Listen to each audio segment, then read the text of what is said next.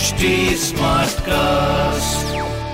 आप सुन रहे हैं एच डी स्मार्ट कास्ट और ये है लाइव हिंदुस्तान प्रोडक्शन नमस्कार आप सुन रहे हैं लाइव हिंदुस्तान की खास पेशकश जॉब जानकारी पॉडकास्ट मैं हूँ पंकज विजय।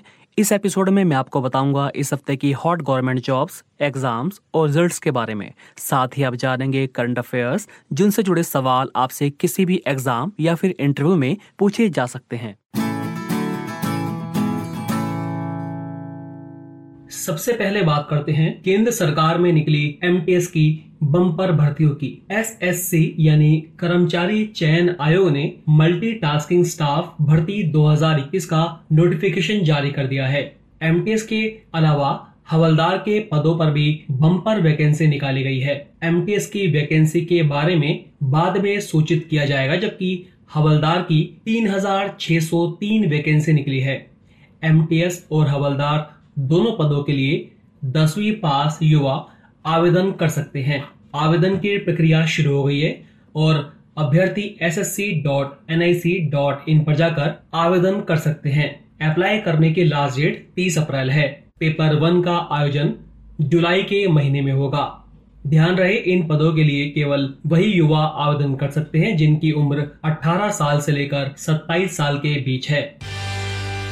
बिहार लोक सेवा आयोग ने अपनी सड़सठवी संयुक्त परीक्षा की तिथि एक बार फिर से आगे बढ़ा दी है। पहले यह परीक्षा 7 मई को होनी थी, लेकिन अब यह 8 मई को होगी। इसके पीछे आयोग का कहना है कि सीबीएसई की परीक्षा को लेकर बनाए जाने वाले सेंटर की वजह से परेशानी हो रही थी, इसलिए बीपीएससी ने परीक्षा तिथि को एक दिन आगे बढ़ाने का फैसला किया।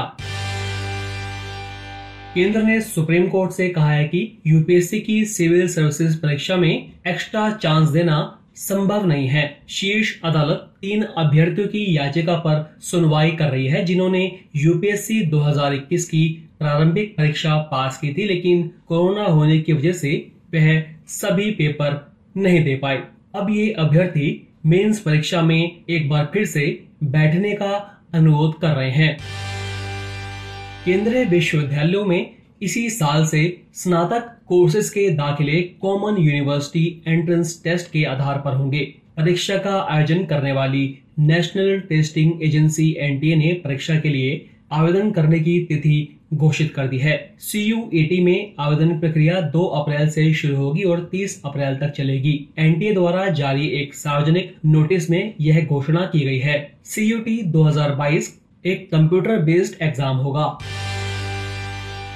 रक्षा मंत्रालय ने प्राइवेट स्कूलों के साथ सहभागिता में 21 सैनिक स्कूलों की स्थापना को मंजूरी प्रदान कर दी है। ये स्कूल मई 2022 से शुरू होंगे। यूपी, बिहार, उत्तराखंड और हरियाणा में एक एक नए स्कूलों को मंजूरी दी गई है। सरकार ने बजट भाषण में निजी भागीदारी में कुल 100 सैनिक स्कूल खोलने का ऐलान किया था।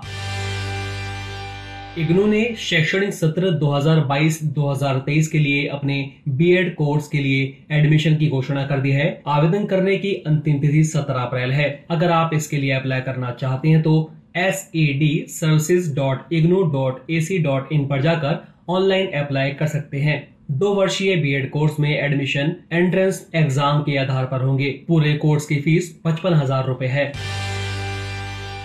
जामिया मिलिया यूनिवर्सिटी ने डिजिटल मार्केटिंग में तीन महीने का ऑनलाइन कोर्स शुरू किया है। इस कोर्स के लिए आवेदन की प्रक्रिया शुरू हो चुकी है। इच्छुक उम्मीदवार J M I dot A C dot in पर जाकर ऑनलाइन अप्लाई कर सकते हैं। क्लासेस 15 अप्रैल से शुरू हो जाएँगी। तीन महीने के कोर्स के लिए छात्रों को पाँच हज़ार रुपये आवेदन फ़ीस जमा करनी होगी। केंद्रीय विद्यालयों में पहली कक्षा में दाखिले के लिए न्यूनतम उम्र सीमा पाँच से बढ़ाकर छह साल किए जाने के अपने फैसले को केंद्रीय विद्यालय संगठन ने दिल्ली हाई कोर्ट में सही ठहराया है। केवीएस ने न्यायालय में हलफनामा दाखिल करते हुए कहा कि पहली कक्षा में दाखिले के लिए न्यूनतम उम्र छह साल करने का फैसला राष्ट्रीय शिक्षा नीति 2020 और शिक्षा के अधिकार कानून आर के प्रावधानों के अनुरूप है।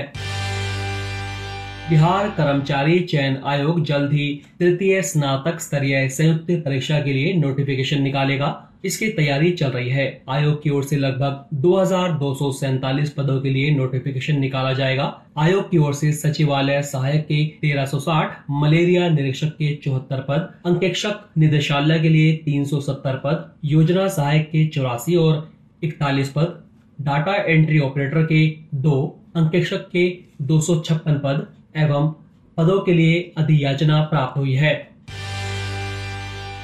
कोविड की पहली और दूसरी लहर के दौरान छात्रों को पेश आई मुश्किलों का उल्लेख करते हुए एक संसदीय समिति ने सरकार से कहा है कि वह अपनी सोच बदले और सिविल सेवा सर्विसेज़ के अभ्यर्थियों को एक्स्ट्रा चांस देने के बारे में सहानुभूति पूर्वक विचार करे। कार्मिक लोक शिकायत और विधि एवं न्याय संबंधी स्थायी समिति ने सरकार से यह सिफारिश की है।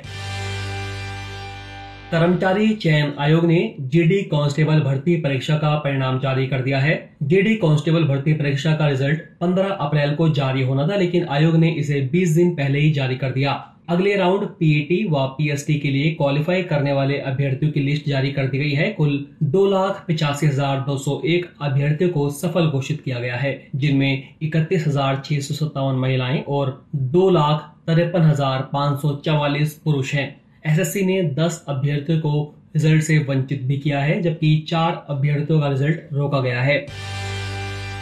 यूपी पुलिस कांस्टेबल फायरमैन भर्ती के अभ्यर्थियों के लिए एक बार फिर से मायूसी भरी खबर है। उत्तर प्रदेश पुलिस भर्ती एवं प्रोन्नति बोर्ड ने एग्ज़ाम एजेंसी की ओर से टेंडर भरने की अंतिम तिथि एक बार फिर से बढ़ा दी है। यानी यूपी पुलिस कांस्टेबल फायरमैन भर्ती के लिए आवेदन की प्रक्रिया शुरू होने में अभी और समय लगेगा। अब यूपी पुलिस कांस्टेबल भर्ती का एग्ज़ाम करवाने के लिए टेंडर भरने की इच्छुक परीक्षा एजेंसियों को 5 अप्रैल को सुबह 10 बजे से 2 बजे के बीच अपनी निविदाएँ पेश करनी होगी। उम्मीद की जा रही थी कि उत्तर प्रदेश पुलिस भर्ती बोर्ड योगी सरकार के शपथ ग्रहण के बाद छब्बीस हज़ार कांस्टेबल भर्ती का नोटिफिकेशन जारी कर देगा। 15 मार्च के बाद बोर्ड ने टेंडर डालने की डेट नहीं बढ़ाई थी, लेकिन नई सरकार बनने से एक दिन पहले 24 मार्च को बोर्ड ने एक बार फिर से टेंडर भरने की डेट आगे बढ़ा दी। अब बात करते हैं सप्ताह की ताज़ा नौकरियों की। बिहार लोक सेवा आयोग ने प्राइमरी स्कूलों में हेड टीचर की बम्पर भर्ती निकाली है। इस भर्ती के तहत हेड टीचर के चालीस हज़ार पाँच सौ छह खाली पद भरे जाएँगे। ऑनलाइन आवेदन 28 मार्च से शुरू हो चुके हैं। ऑनलाइन आवेदन करने की अंतिम तिथि 22 अप्रैल है।